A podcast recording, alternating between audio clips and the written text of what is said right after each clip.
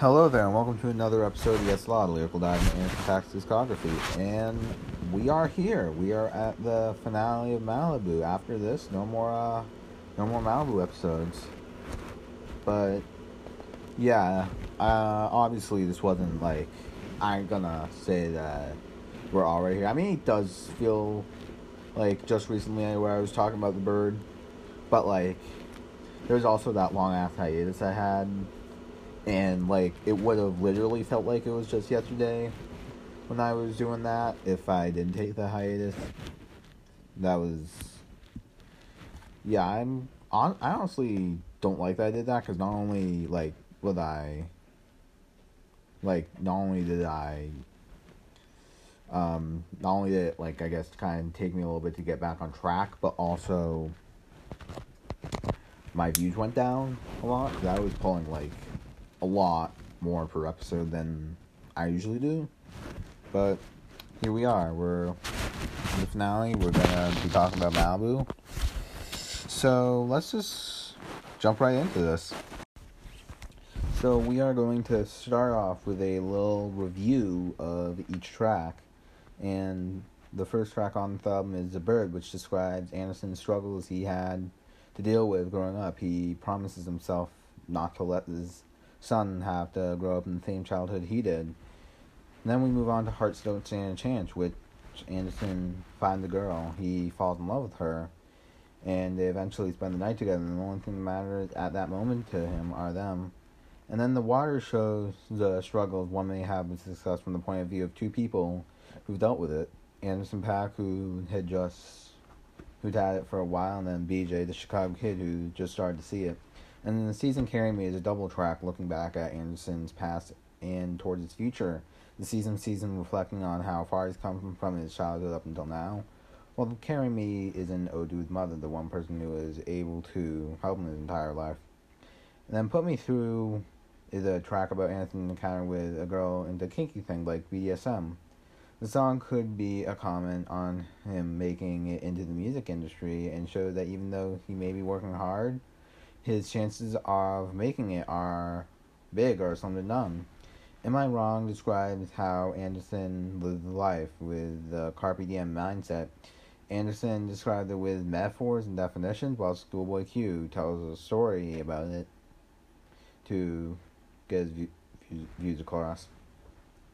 Without You sees Anderson wondering if a girl played by Rapsody is dating him for the clout, but really she's the one who's been providing for him and showed him his her appreciation. So she tells him off for thinking this.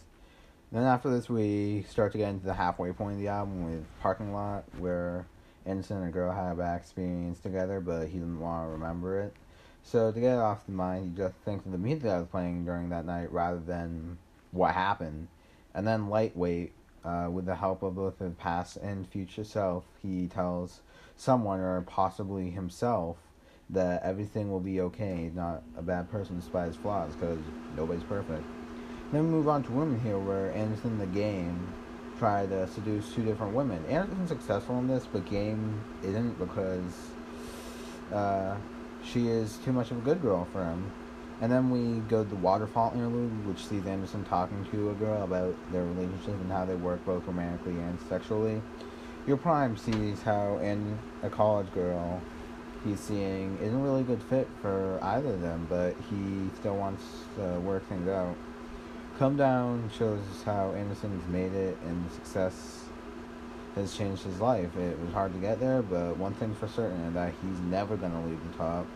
Silicon Valley shows describes how he rather than loving a girl for he looks. He wants to form a good connection with her and have an actual parent relationship with her, rather than the fact he cares about loving relationship and playing those who are the opposite. And then later in the song, we actually find out that this girl is a part of those opposites.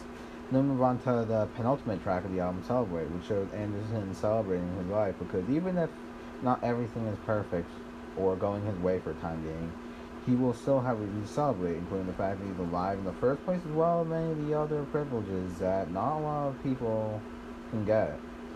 And then finally, we close off the album with The Dreamer, which tells the story of how Anderson and live, were able to make it even though they grew up poor, poor and unprivileged. Anderson writes from his perspective, both before and after his success got to him while live, basically thanks fans for his service. And that's basically it for all the tracks in Malibu, save for the two Come Down remixes. But they don't really play into this because A, they were released after the album dropped, and B, they're not even on the album, so like they don't even serve any purpose in narrative in the first place. But speaking of narrative, we're gonna move on to like themes and shit right now. So now that we talked about each track individually, let's delve into the album as a whole. Let's talk about like the themes and shit that the album carried. So I found two specific themes. And the first one involving success. As the album progresses, you see how evolved oh, he has gotten as he's gotten more successful. Like in earlier tracks, you see him describing his life before the fame, the early days of success, how he acted when he first got famous.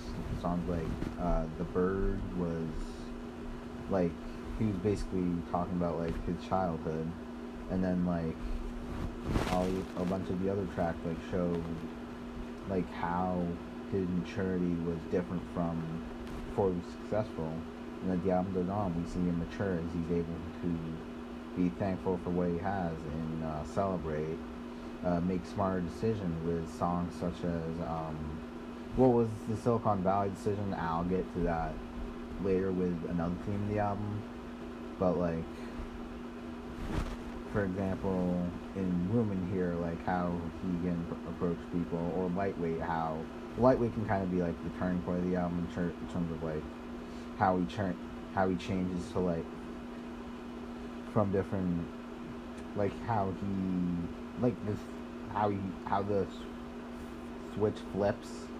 It's kind of hard to say like switch flips like.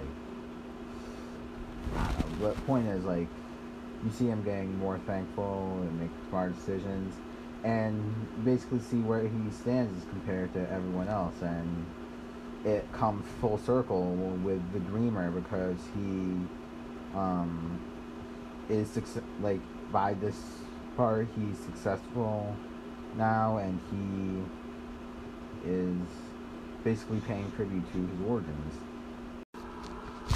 I also found a love story in this album. He falls for a girl and they get intimate and close with Heart Don't Stand a Chance.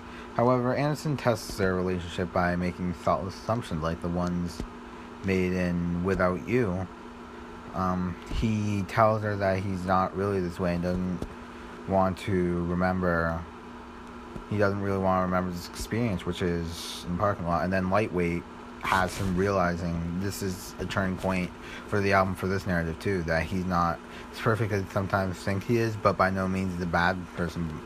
Like he can also think sometimes, and then eventually he uses Room in Here to win her back, and then they get close again, as shown by Waterfall. And then in Your Prime, he eventually he soon realizes that they may not be the best for each other and then he finally, in Silicon Valley, realizes that the relationship would not work when he realizes that although he's she's beautiful, uh, they care about different things in their relationship. Him with sex and her, no, him with love and her with sex. So he ends up calling it off. And obviously, like other songs play into the narrative with like, as like, I don't really want to say filler because they are still good songs, but more so like um, like showing their relationship. Like for example, uh, "Put Me Through," uh, "Am I Wrong?" Those can show them. And then I think it was also a good, really intentional to have both a love story and a success story run concurrently because some of the songs, like I guess you could make an argument for every song being both, but like for example, the bird doesn't really have anything to do with love and Heart Don't Stand Chance doesn't really have anything to do with success. So like, but like there are songs such as like for example, Lightweight, or um, I guess we can make the argument with Without You or Parking Lot that can delve into both theories. So that's why this like the both of these themes could be running concurrently on the album, and how every track probably could be an argument, but like this is basically the basic story that I got out of uh, these two possible narratives. Alright, so now I want to talk about what I thought about the album. So, 2016 was a hell of a year for music. We got. Uh, my personal favorite was David Bowie's Black Star. Like, I love Anderson, but I'm not, like, that much of a fan to make his album my favorite album every year he's dropped just because it's Anderson .Paak, Although, this album is a 10 for me. Um, but we also got uh, Blonde by Frank Ocean. Kendrick Lamar dropped a B side album that's basically better than a lot of other people's actual albums. And then obviously we had the iconic uh, Double XL freshman year class, which is considered to be one of the best. Uh, obviously, our guy Anderson .Paak was on there. Um, we also had Uzi, Denzel, um, 21. Just name a few of the really, really good ones. And obviously, yes, Malibu dropped too. Uh, Beyonce also dropped. That's one I forgot. Um, but Malibu was also in there, and while it wasn't like as huge as say it would be if it dropped today, or at like as Oxnard and Ventura was, it was still definitely it did appear on a lot of critics end of the year list. It got the Urban Contemporary Album Grammy nomination. It lost to Beyonce, but hey, who the hell's gonna lose to Beyonce? So what the hell did I think of it? Uh, I already mentioned it, but yeah, the 10 out of 10, like every song on here, like you can come back to and just vibe to, or just like, like this album honestly could have something for everybody. There's the chill tracks, the I don't know if I'd say bangers, but bops definitely. Um, and while there's no like trap beats or anything that is on a lot of the other stuff, like on like they all the other freshmen's songs, this does have like really awesome vibes, and you can definitely hear how he's matured from Venice, and you can also hear the Dre influence, how that got to him, and you can also see the connects that he has now because on his last album his only feature was Sir, and that and it might have been a the intent to do limited features, but like this album, you see him working with Schoolboy Q, Rapsody, The Game, Talib Kweli, so you definitely do see a bigger reach here and yeah, overall, this is a really good album and definitely one of the best to come out of 2016, which was one of the best years in music recently. And yeah, that's basically all I have to say about this wonderful album. So, last season I did something that I'm going to be doing in the finale of this season too, which is so last season I did this, and this season I did this, and I made a Reddit post on r slash Anderson .Paak uh, for ha- to have your comment featured on the Yes Lord season two finale, and then I well what I typed was I am the guy behind Yes Lord Lyrical Lab and Answer Back Photography and like your help in the season two finale, which I analyze every song off Malibu line by line. All you need to do is comment on this post and say something about Malibu. It can be your overall opinion on the album, a memory of the album, moments that stick to you, whatever. Sound off in the comments, and I'll see you when the finale drops, whenever that ends up being. And obviously, it dropped whenever it dropped. Uh, so, uh, unfortunately, I got only two replies, but I actually entirely blamed on myself. If I didn't do the whole hiatus blowing y'all off thing, I probably would have got more. Last season, I got like six or seven, and I actually kept consistent throughout like the whole season. Like the, my work ethic was pretty constant, so yeah, I mean, I got six uploads, so, and it was 100% upload, so at least I got that.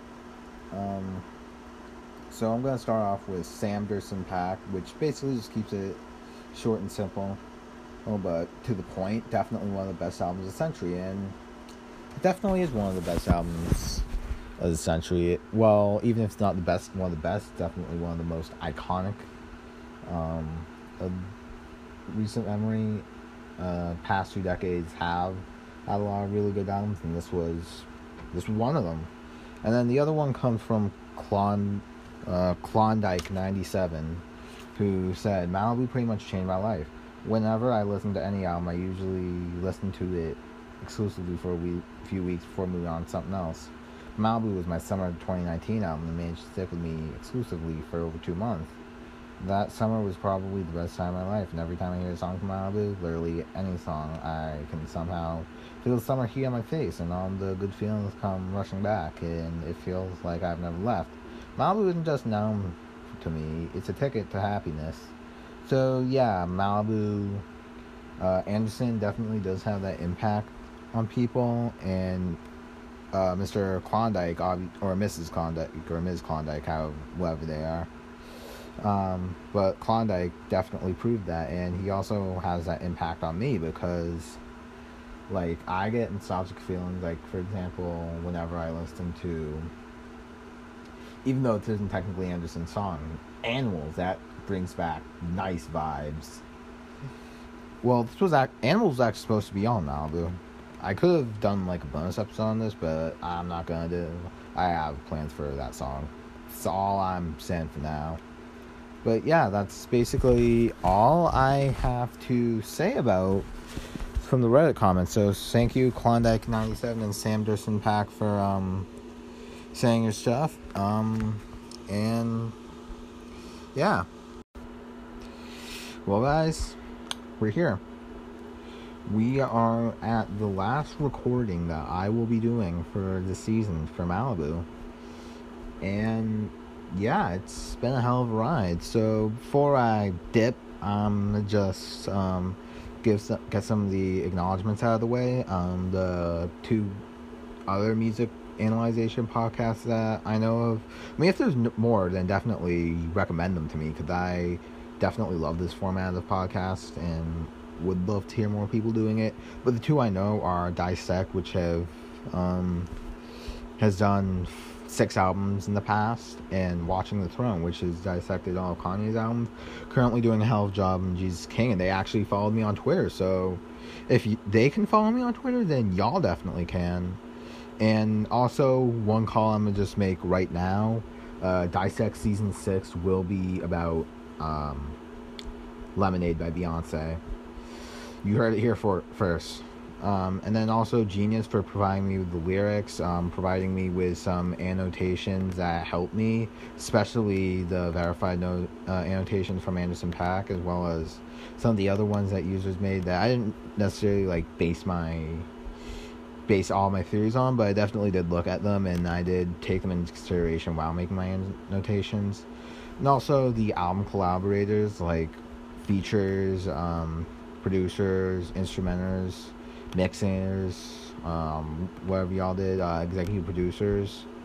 Um, y'all are an important part of the season because y'all made the album, and without y'all, I would have been doing a completely different album. And then obviously, Dr. Dre for uh, discovering him and making him, like, giving him the reach to make this album debut in the top 79 in the Billboard 200 and eventually have me do the podcast about him. Um, Knxwledge for also for dropping the Link Up and Suede EP that Dr. Dre first listened to. Wait, no, I think it was uh, just a Suede single.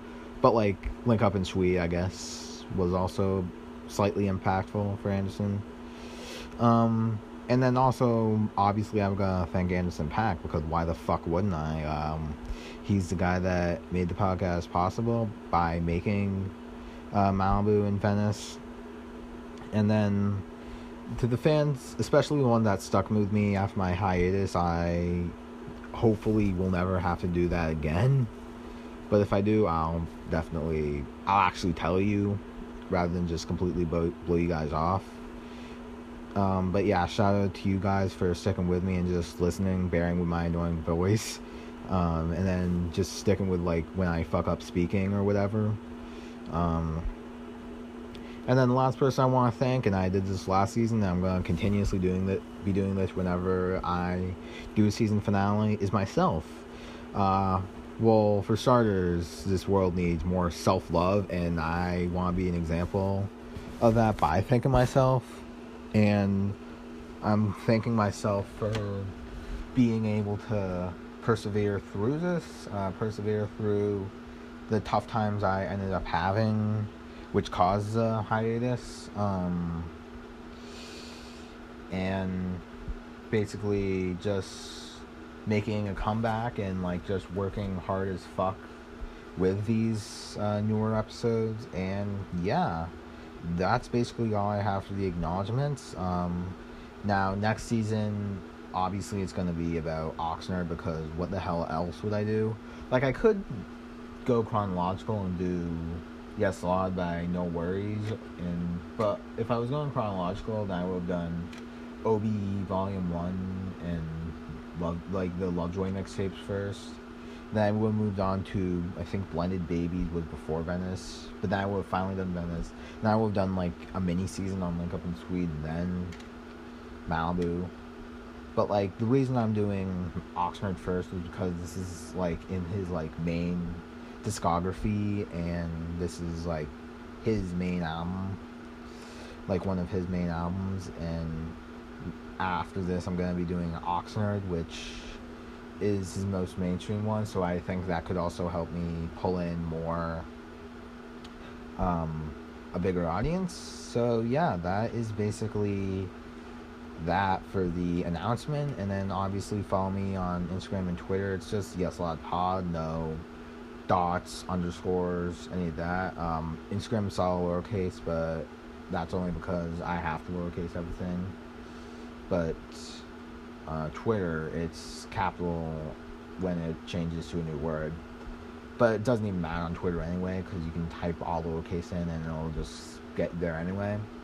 So yeah, definitely hit that connect. Um, if Watching the Throne, a successful Kanye West podcast, can follow me, then you guys can follow me too because y'all are smaller and well, I don't want to say that. Like y'all can definitely do big things, but like, yeah, my point is just follow the Instagram and Twitter because, well, I'm probably gonna end up using Twitter more, but like follow them both because I'll probably end up using Instagram so But other than that, yeah, thank you guys for listening, and I will catch you guys next time. Take care, guys, and next time I'll be able to, like the next time you're going to be hearing my voice, I will be talking about Oxnard. So, yeah, thank you guys for listening, and I'll see you all next time. Take care.